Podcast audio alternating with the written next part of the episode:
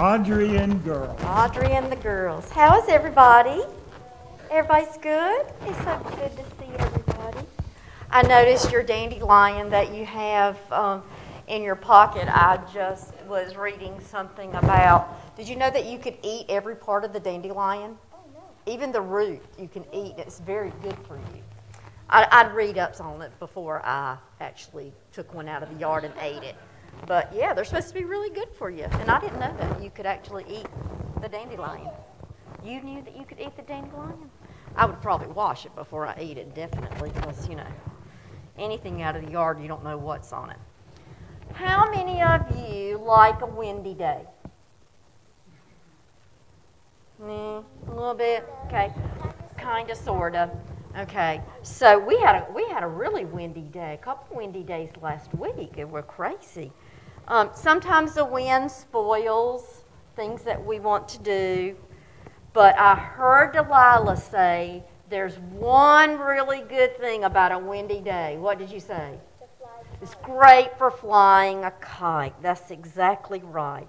It's fun to watch them soar up in the sky, especially when you're at the beach and there are no trees or power lines or anything like that, and they just go up and up and up and up. What keeps that kite up in the air? The wind. It's the wind. That's exactly right. How many of you have ever seen the wind? That was really a trick question, wasn't it? Because no one has really seen the wind. You can't see the wind because it's invisible, right? But if you can't see the wind, how do we know it's there? Because you can feel it. We can feel it. We can see we can feel or even see what the wind does. And you can hear it too. That's exactly right. It moves things, right? You can feel it blowing against your face. You can feel it blowing through your hair. You can't see it, but we know the wind is always there because we can feel it. We can also hear it. Okay, sometimes when you wake up in the morning or even at night when you're trying to go to sleep, you can hear the wind whistling in the trees and moving the leaves.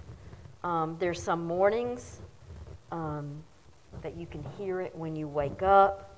You know it's there. How many of you have ever seen God? No? You hadn't seen him?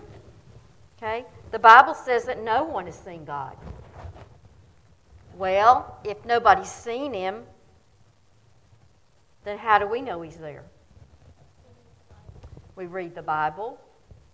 Kind of like the wind, we see things that God is doing or has done. Okay? There's this thing called the Holy Spirit, which is kind of like the wind, and it moves things. We can know that God is there because we can also feel his presence like the wind. The Bible says, I will fear no evil, for thou, God, art with me. The Bible also says that if we love one another, God lives in us. We can't see God, but we know that he is there because we can feel his presence in our own lives.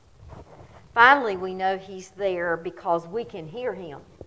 The Bible says, behold, I stand at the door.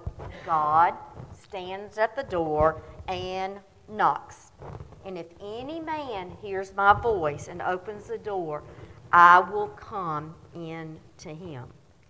We don't see God, but we know that he is there because he speaks to our hearts. Can we bow our heads and close our hands for a short prayer? Lord, we can't see you, but like the wind, we know that you are there because we can see you moving.